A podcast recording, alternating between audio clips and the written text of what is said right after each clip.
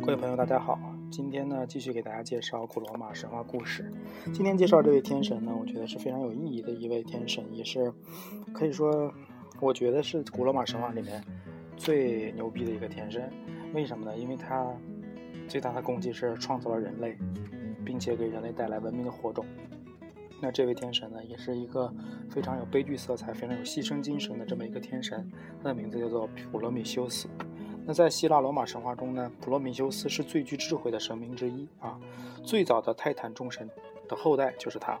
那他的名字叫普罗米修斯，这在英语以及拉丁语系里面呢，有先见之明、先知先觉者的这么一个意思。泰坦十二神之一啊，就是他的父亲，叫做伊阿佩托斯。那他的母亲呢是海洋女仙克里莫涅啊，所以他有神的血统。那普罗米修斯呢，不仅创造了人类，还给人类带来了火。火，那有了火，人类的文明才得以延续。除此之外，他还很负责地教会了人们很多知识。那么今天讲的普罗米修斯呢，其实，呃，在好莱坞有一个特别有有名的这么一个系列电影，叫做《异形》，包括《异形前传》，叫做就名字就叫做普罗米修斯。啊，这个这部电影这个系列电影呢。讲的整个传说和普罗米修斯这个天神以及泰坦众神有着非常非常强的关联和非常深的隐喻。那么在今天的故事讲完之后呢，会大给大家分析一下异形电影和普拉普罗米修斯这个系列电影关于人的生命起源的这么一个奥秘的一个故事啊。那啊，言归正传。天和地被造出来之后呢，各种动物集结而居。虽然处处一铺一派朝气蓬勃，但却缺少了一个主宰，既有灵魂和思想的人啊！疯了！这是以人类为中心的这么一个神话故事，真是处处不在啊！却缺少一个主宰啊！因为地球上很多动物啊，但是你们没有主宰，需要我们人类来当你的主宰。而完成这一任务的就是普罗米修斯。皮罗纽普罗米修斯呢，是巨人提坦的儿子。我们之前第二章还是第一章讲过，巨人提坦呢是最早的天神地神啊，天神乌拉诺斯和地神盖亚所生的儿子。那他的弟弟呢就是朱庇特的爸爸，叫做萨图温，所以他是天宫朱庇特的大伯吧。那萨图温呢掌统治宇宙之后呢，提坦一族被放逐到了人间。而普罗米修斯的出现也是应运而生。由于有神的血统呢，普罗米修斯知道土地是孕育人类的种子。啊，看着宇宙间的万物生灵呢，他非常希望能够造出和天神一样的人在大地上行走。啊，他这个人发明欲比较强烈啊，创造欲比较强烈。他用河水调和泥土，然后把泥土捏成了天神的模样。为了使捏出的人获得生命呢，他还从动物身上借出了一些善与恶的特征。把这装入泥泥人的胸膛，那么世界上第一个有生命的人就这么出现了啊！当然，他创造这个人是男人。我们前一章讲过，女人其实第一个女人叫潘多拉，是火神富尔干发明的啊，创造的。那第一个男人呢，就是普罗米修斯创造的啊。这个这个这个桥段，其实人类的起源还是一个很偶然的东西，就是一个天神非常无聊，非常有智慧，那么他就创造了这么一个人类。在这个系列电影《普罗米修斯》里面呢，也是有这样一个桥段。当时一个人造人问人类啊，问创造他的那个人类说：“那你为什么要创造我呢？”这个人类说：“他的理由很简单，只是因为我能，因为我能创造你，所以我创造了你。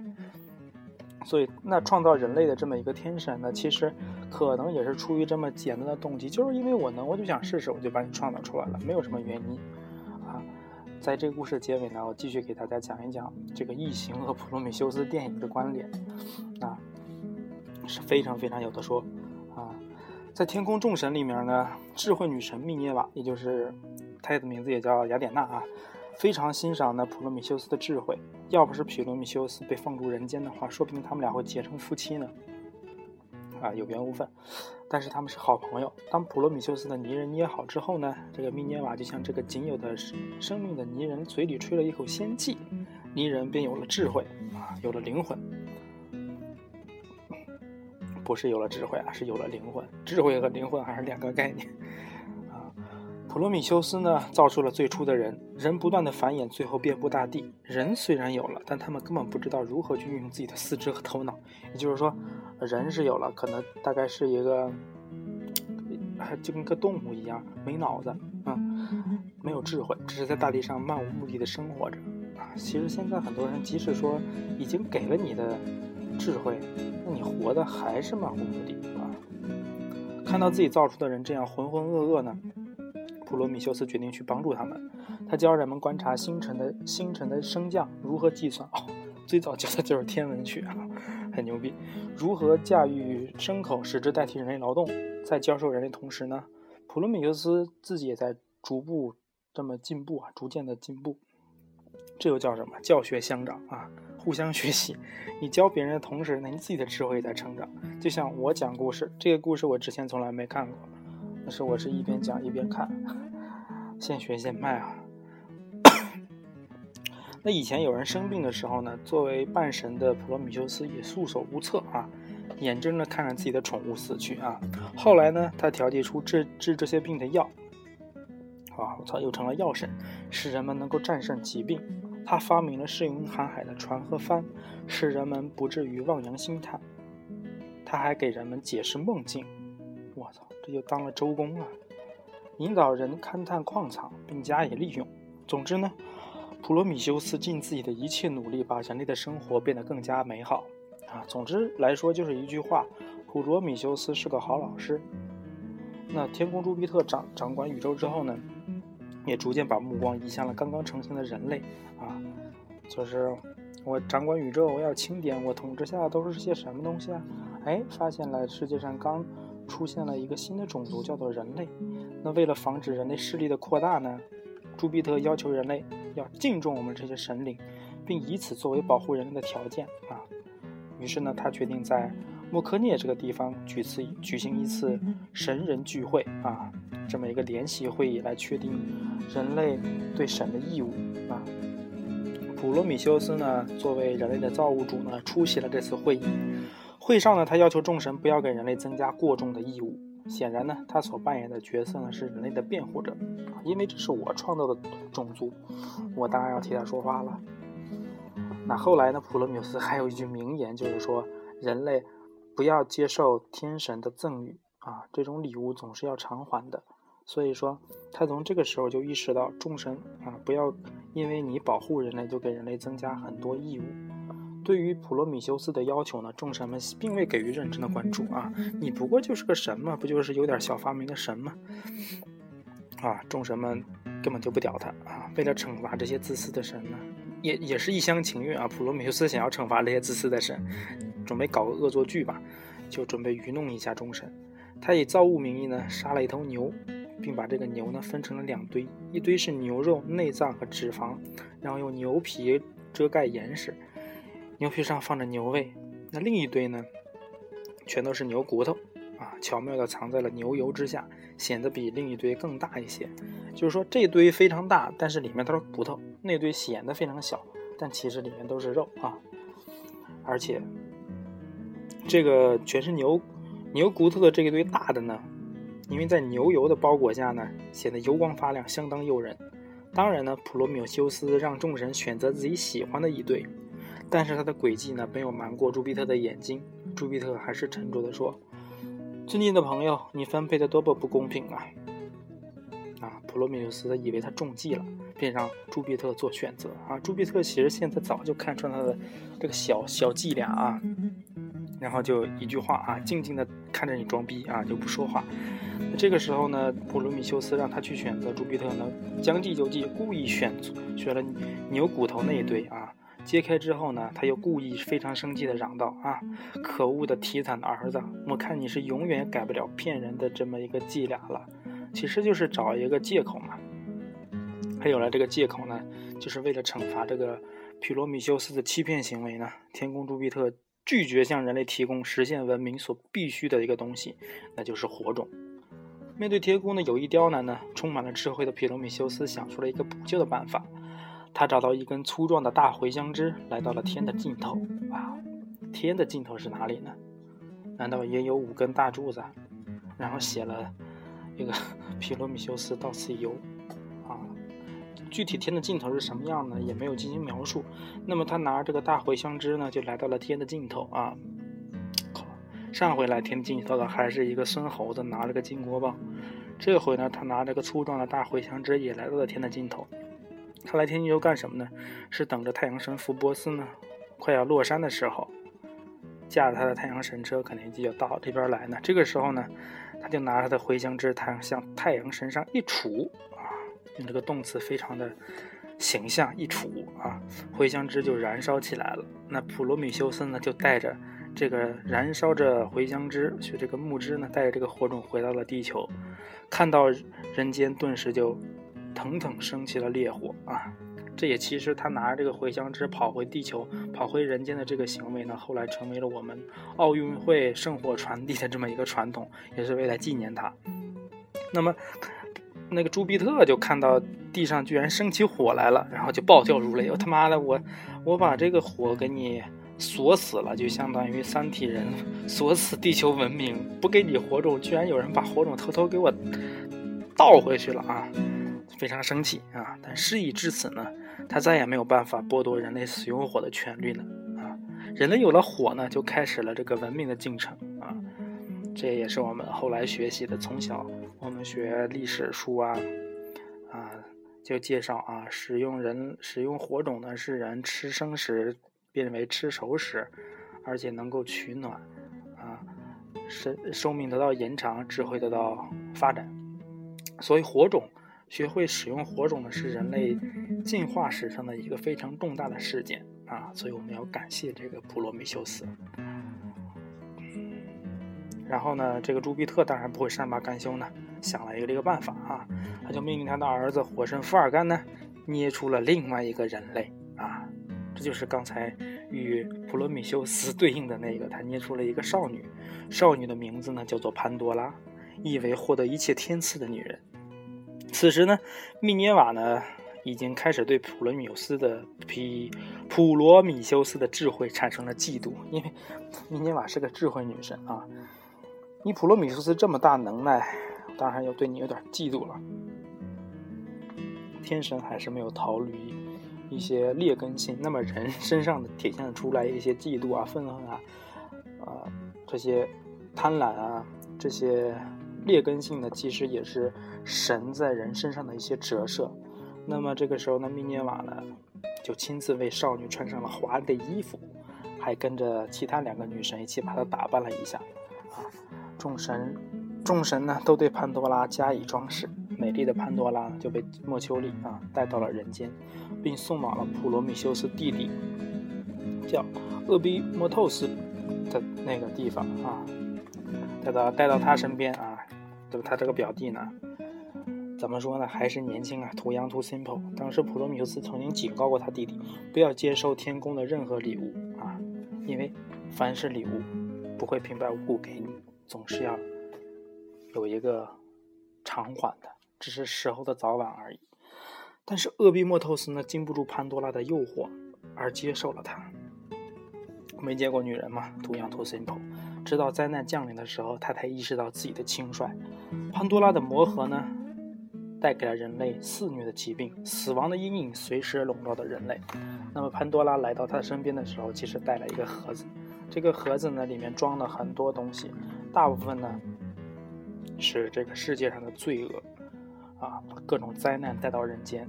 那么盒子的最底层放着是希望，但是在它还没有飞出来之前呢，就把这个希望给盖住了。所以人世间肆虐的各种灾难，但是希望却永远不能出来。人类遭受的灾难并没有减轻朱庇特对普罗米修斯的报复之心，他命令火神福尔干和两个仆人呢，把普罗米修斯啊关押了起来。当时呢。我们这个善良的福尔干武大郎先生，还他是一个很老实的天神，他就还问过普罗米修斯：“你去找我父亲认个错吧，我帮你说说情，希望他不要惩罚你。”但是这个普罗米修斯呢，自身也是比较倔强，他说：“我为人类盗取火种带来文明，我并没有错，所以不会认错。”那没有办法，那福尔干虽然非常同情普罗米修斯呢。但是他不得不在仆人的监督下完成了这一任务，因为天宫的命令是不可能违违抗的。于是呢，他们把他普罗米修斯呢押送到了高加索山上，用不可能开启的铁链把他钉在了悬崖峭壁之上。这时候朱庇特呢，啊，还是不能满足啊，他是有一个 S.M 倾向的这么一个天神，所以呢。普罗米修斯的痛苦永远没有止境，但是呢，普罗米修斯的意志还是完全没有动摇。大地上的一切生灵都可以为他作证。于是，他向天宫朱庇特宣布了一个古老的预言：新的婚姻将使诸神的主宰者堕落和毁灭。当然，你不但不认错，还他妈诅咒我，我这朱庇特肯定不爽啊！于是呢，他。S.M 倾向就立马显现出来了。他派来一只邪恶的大鹰啊，一只鹰，每天啄他的肝脏。当肝脏的伤口快要愈痊愈时，这只凶猛的鹰就会再次把他的肝脏叼走，就相当于我把你的内脏给哒给吃了，吃了你长上我又吃，长上又吃，长上了又吃，长上了又吃，就让你不断循环往复的接受这种酷刑。普罗米修斯这种痛苦呢，要一直忍受到有人愿意替他受死为止。那么一晃就过了数百年，做了数百年的牺牲，每天都遭受这样非人的酷刑。那么这一天呢，来了一个大英雄。后续我们要讲，这个大英雄是非常非常屌，叫做赫丘利。他跟莫丘利是有一丘一字之差啊。莫丘利是朱庇特的狗腿子，那么赫丘利呢，其实是一个大英雄。当时为了寻找金苹果呢，来到了高加索山。当他看到这个可怜的天神被吊在悬崖上时，一箭就把那个正在啄食的、啄食他内脏的鹰给射死了，然后解开了铁链，非常牛逼哦！富尔干的铁链都能被他解开，然后自然后又用了一个自愿放弃自己生命的半人半马，叫做荣喀荣的这么一个这个奇怪的啊，永远想要放弃永生，对，想自杀，想丧失。丧失生活信心的这么一个叫做卡戎的人呢，做了普罗米修斯的替身，替身，然后呢，他带走了普罗米修斯。为了显示自己至高无上的权利呢，这个时候 阴谋被被赫丘利。识破并解除的这么天神朱庇特呢，让普罗米修斯永远都带着一个铁环。虽然他把你救走了，我他妈也不能干什么。但是你要永远带着这个铁环，以证明你这个家伙依然被锁在高加索山上，依然没有逃出我的手掌心啊！给自己找个台阶下嘛。啊，所以呢，最后普罗米修斯的结局呢，就是被大英雄救走了。然后有个叫卡戎的倒霉蛋呢。替他做了替身，然后永远的普罗米修斯带着一个铁环，还活在这个世界上。关于这个普罗米修斯的故事呢，基本上就是这些。那么我开头讲过，我们要讲一讲《异形》和《普罗米修斯》这部系列电影。其实呢。以前有一本书叫做《远古外星人》，讲的一个理论就是说，人类上所有的生灵呢，其实都是由外星生命制造并且留在人世间的，包括地球上的很多神话故事，其实是确实存在的。那么所谓的我们这些希腊罗马神话中的天神呢，不过是比我们智慧要高得多的外星人而已。那其实这是一个非常有想象力和。也有一定合理性的这么一个推测啊。那么在《异形》和《普罗米修斯》这个系列电影里面就是这么讲的呢。普罗米修斯是巨人的后代，巨人提坦的后代。那么在这这个系列电影当中呢，人类的创造者其实也是一个巨人族。那么他创造了人类以及人类上人类地球上的各种生物呢，然后改造了地球的环境啊，然后让人类不断的发展，教给了人类的一些技能，然后。人类的文明进程就这样开始了，而且人长得他是按巨人按照自己的形象创造的。除此之外呢，巨人还在一个实验室里创造了异形这种物种，想要作为一种生物武器，那么来统治全宇宙。那么这个生物武器呢，必须与人类结合，与这种生命结合之后呢，它就发挥更高的威力。后来这个实验失败了，但是这个异形呢，没有灭种，反而异形和这个巨人呢自己结合了，生出了新一代的异形。最后，他这个异形是要本来是要发往地球呢，和地球人类结合，生产出异形的后代作为武器，然后就展开了整个这个故事。啊，后来呢，人人类呢发现了地球上有一个非常古老的这么一个遗迹发生，然后通过这个遗迹呢，知道了人类其实来自于一个高等智慧生命创造。于是呢，人类制造了一个战舰，这个战舰呢叫做就叫做普罗米修斯，因为普普罗米修斯呢是希腊神话中制造人类这么一个天神，他用这个来寓意人类乘坐这个战舰呢去茫茫的宇宙中寻找自己的造物主，然后他们就到了巨人星球，然后又遭遇了新的异形，这么一系列的故事的展开。可以说重新构建了人类的这么一个想象，人类起源的这么一个想象，还是有一定合理性的。谁创造了人类呢？人类不会凭空出现。那地球上的很多神话也都有非常多的相似之处，比如说普遍存存在的大洪水，还有天神造人这么一个逻辑。所以说，是有可能人类的确是由外星人创造的。关于这个生命的起源的问题，大家可以有时间去看一看这个异形和普罗米修斯。